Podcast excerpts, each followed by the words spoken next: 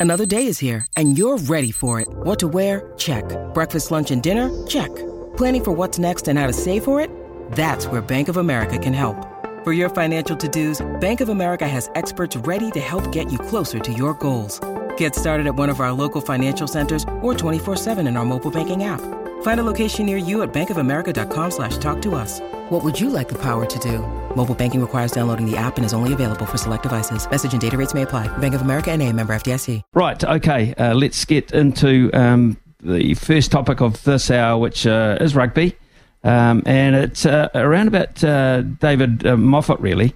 Um, he's the former New Zealand CEO uh, of rugby, of course. He's also got a really proud and long history in administration of sport. He was head of Sport England, actually, until he called them out um, and um, lost that battle.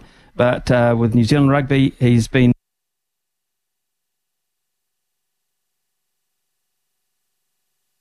uh, one of the chief arch- architects of SANZAAR when it uh, first came about. He was uh, part of the group that put that together. Now, yesterday, David Moffett was on with Mark Stafford. And uh, when David Moffett goes to air, usually sparks fly and usually there's a reaction. So we're going to listen to a couple of excerpts with him with Staffy yesterday.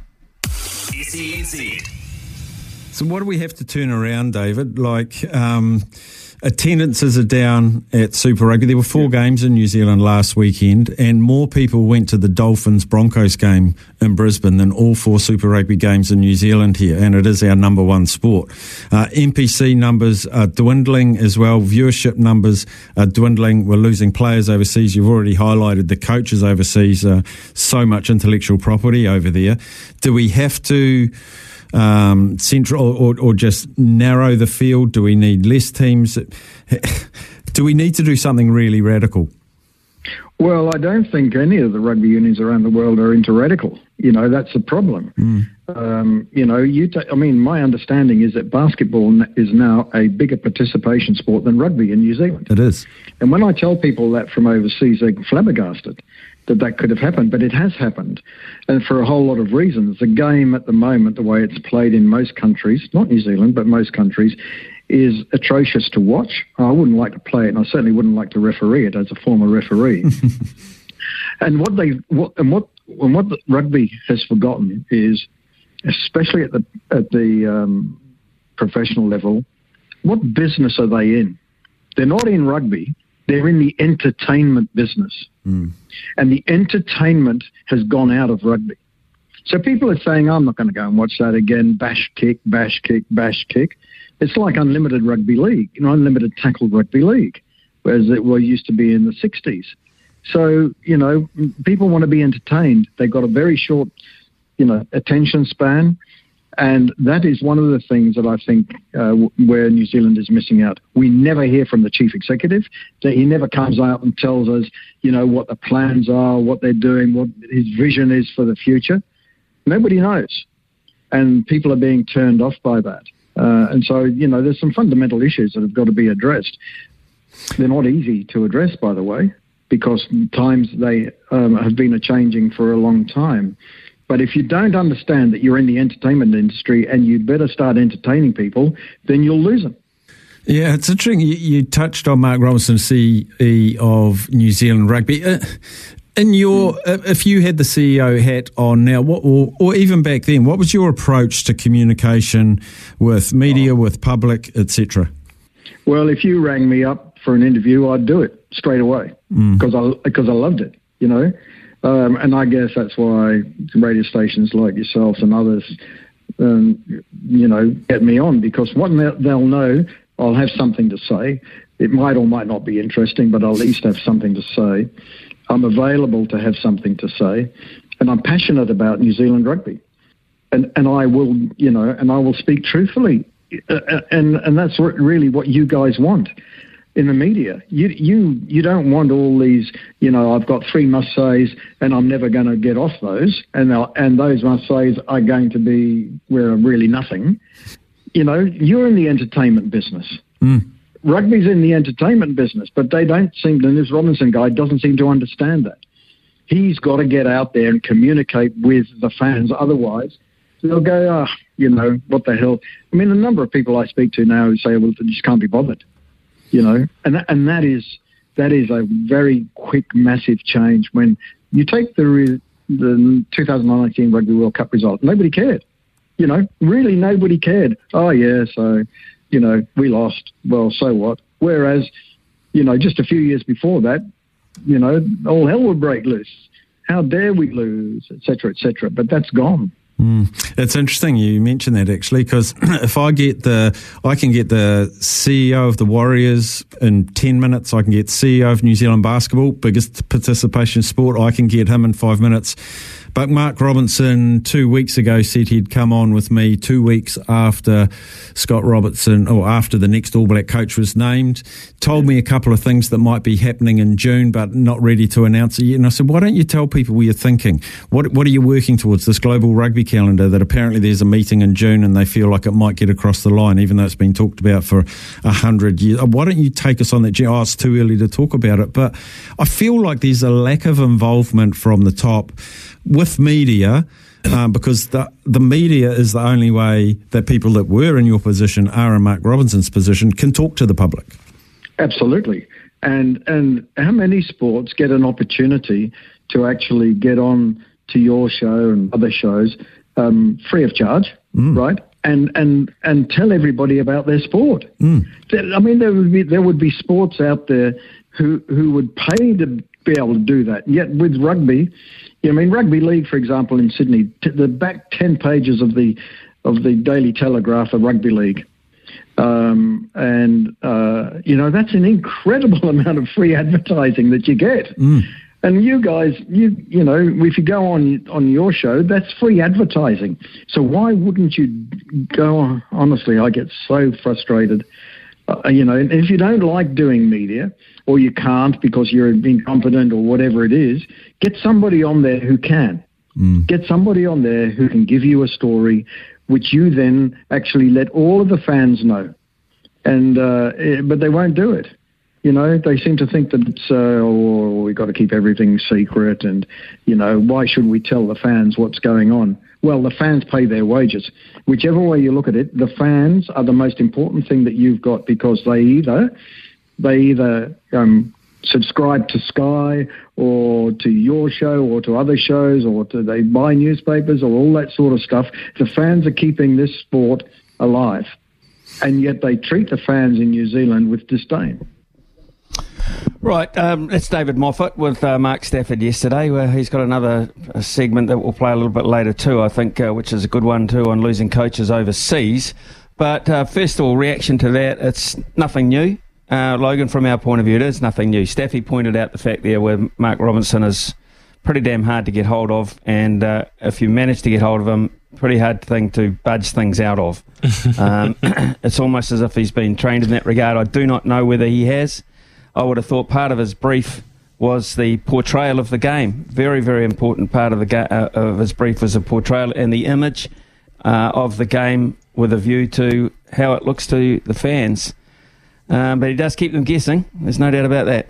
Yeah, it's a weird one with Mark Robinson, uh, and especially, I don't know, with our geographical location of SENZ, literally up the hallway from New Zealand Rugby. We always see Mark Robinson in the cafe that is right next to us, right next to the studio.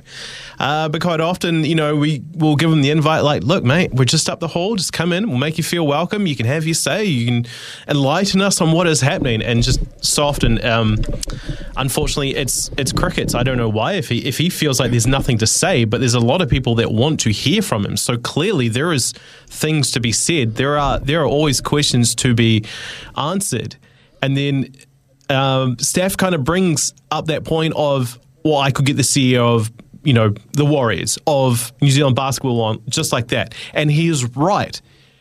Guys, Cameron George, is always happy to talk. Dillon Boucher, always happy to talk. And, uh, you know, they get it. They get that they're, they're in the entertainment business. We're in the entertain, entertainment business. We all kind of the, to me, I feel like the idea is that we all work in harmony so that the fans know what's going on. And then another one that gets it is New Zealand cricket, Smithy. I'll, I'll give today as an example, having Melie Kerr on. She got back from India at I believe it was 1 a.m. on Tuesday. I was like, look, I know she's going to be feeling pretty jet lagged, so you know we'll give her at least a day. Uh, and then she was happy to come on today, and she was fantastic. And you get that a lot with a lot of the uh, people from New Zealand cricket. The Black Caps and the White Ferns are always quite happy to to help out wherever possible. Um, funnily enough, I got a call. This is where we're at, Smithy. I got a call yesterday from the Warriors asking if we wanted someone on. And I was mm. like, yes, you know we love you. You know we'll do it. Uh, but the fact that they're proactive, I think that really, really says a lot. Well, I, I think it's true. I, I, I, do. And, and there is no face of rugby um, in this country as such. There's, there's no one really. Um, the All Blacks have their faces from a playing perspective, but there's no real face of New Zealand rugby. When Steve Tew was there, like him or hate him, there was a face. Mm. And Steve Tew was readily available. He was confrontational. He would defend rugby and his decisions to the hilt, but he would always come on. Um, he was uh, available to you. You knew who the CEO of New Zealand Rugby was, um, and he was uh, he was media savvy as such. And media is a big part of it, as you say. They pay, and David Moffett said, pay the bills, pay the wages. Uh, at the end of the day, they pay these massive uh, amounts of money, not just to cover uh, the game, the right to cover the game, but the right to the information around the game, the right to, to spread the word around the game. It's not just for me. It's not just the fact that you, um, you know, you, you show the pictures Mm. But you, you, you should have access if you pay the if you pay the freight. And I, I, will say, I think people do know who the CEO of uh, New Zealand Rugby is, but for not those reasons that you just mentioned, Smithy. Uh, I think the whole, you know, Raz- the Razor Fozzie uh, debacle definitely helped in that regard. Uh, I, I deal a lot with Super Rugby media managers in in this role, as you can imagine, and I will say that a lot of them, and this goes for the um, particularly the Black Ferns as well, they do try hard to, you know, sort of create that access. Uh, so I, I, don't really put it on them, but sometimes they get shut down. Um, you know, I've got a friend uh, that I, I used to work with who now looks after one of the Super Rugby teams, and they'll try but then they get pushback. And it's just like, why? I just I, I don't get it, and you can hear that kind of frustration there from David Moffett that he doesn't understand it either, and as to why rugby is like that in this country. It is bizarre. They're losing the numbers, they're losing interest, and man, they really need to sort it out, figure it out. Otherwise, it's going to keep going on the decline, Smithy.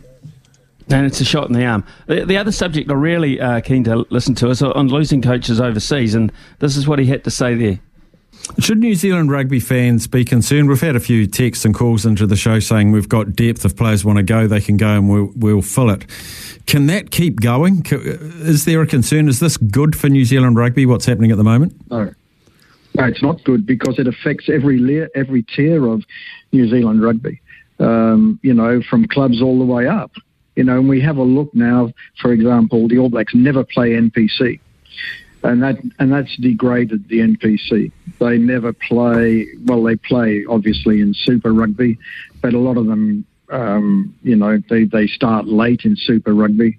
And if those play, now that's my biggest concern is that the more that players go, it's not so much the All Blacks, um, but it's those players that are playing Super Rugby, and the more of those players that go, the uh, the, the, more it's going to affect Super Rugby. And I don't think we have a conveyor belt any longer to the extent that we used to in the past uh, because um, of a variety of reasons. But, you know, it, it is a concern. When we started Super Rugby back in 1995, 96, and I was at the very beginning of all of that, we actually used to have conversations about how could we not affect club rugby mm. as much with Super Rugby.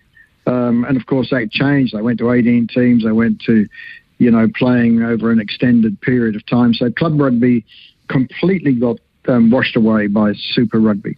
And that's pretty much happened with the NPC. Now, the NPC, for example, in Australia, the NPC, they're very envious of it because what it does is it brings the players up through another level.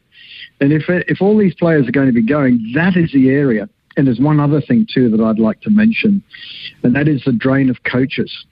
the number of coaches coaching overseas um, who could actually be in the all, all, Black coaching frame, you know, in future years, uh, is is massive, and and you can't lose all those good coaches. I mean, the last, you know, Razor's just been appointed, and I've and I've always thought that was a good idea to appoint him. But outside of that, you only had um, Jamie Joseph was the only other applicant. Mm. All the others are overseas, or they didn't want to coach for whatever reason. The All Blacks. So you know, the question is, um, you know, if Razor and Jamie Joseph weren't in the frame, where are the other coaches coming through in New Zealand? They're all overseas. A lot of these good young coaches, and they, and they're going over there because they don't really see, you know, they can get a lot more money over there. Just the same as the players. I'm sure uh, that you know players are going to Japan uh, for the money, and it's a great experience. But but it, the money that they're offering will be the major attraction. How do we keep the coaches in New Zealand, given that we've got an All Black coach and his assistants, and we've got five super teams, um, the, the, and all of the NPC teams, and um, there's, there's coaches all around the world, as you say, New Zealanders that would be amazing back at NPC level.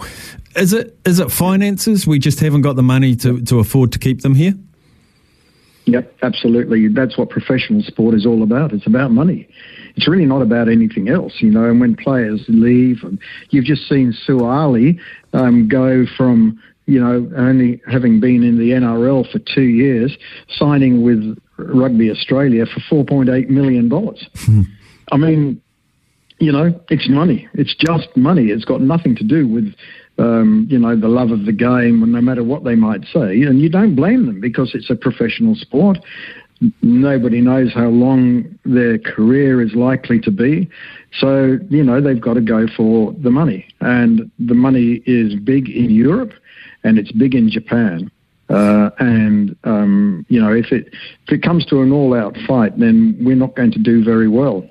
The, the the great thing still about New Zealand is the black jersey. You know, so many kids want to be able to pull that on. And, you know, and when they get it, you know, they most likely sleep in it the very first night they get awarded their, their black jersey. I don't know how long um, that is that that's that's able to last in this new world of consumerism. Well, it's an interesting question, actually. That uh, last one, the kids want to wear the black jersey. What if you went into a, a classroom now where uh, basketball in, in schools are so powerful, Logan? Mm. Um, if you asked, the stood up in front of the class, tell me, uh, lads, would you rather wear the black jersey or the Lakers vest? As in the LA Lakers. Yeah. That's I mean, uh, uh, is your is your dream to be an All Black, or is your dream to get to the NBA? Yeah, that's a uh, very good point. When I first heard uh, that grab from Moffett, I had a very similar thought. Uh, maybe players that are playing now, they still have that allure for the black jersey, but I do question whether that is waning when you do have the likes of basketball now being, you know, the most participated sport in New Zealand and continues to grow. Uh, there was one thing that I was kind of wondering when you sort of think about the next generation, right? And you have the All Blacks, you have the Black Ferns, we have this big push for women's rugby. But when I go to say Cotton On Kids and I, you know, I want to get some clothes for my daughter, there's All Black stuff.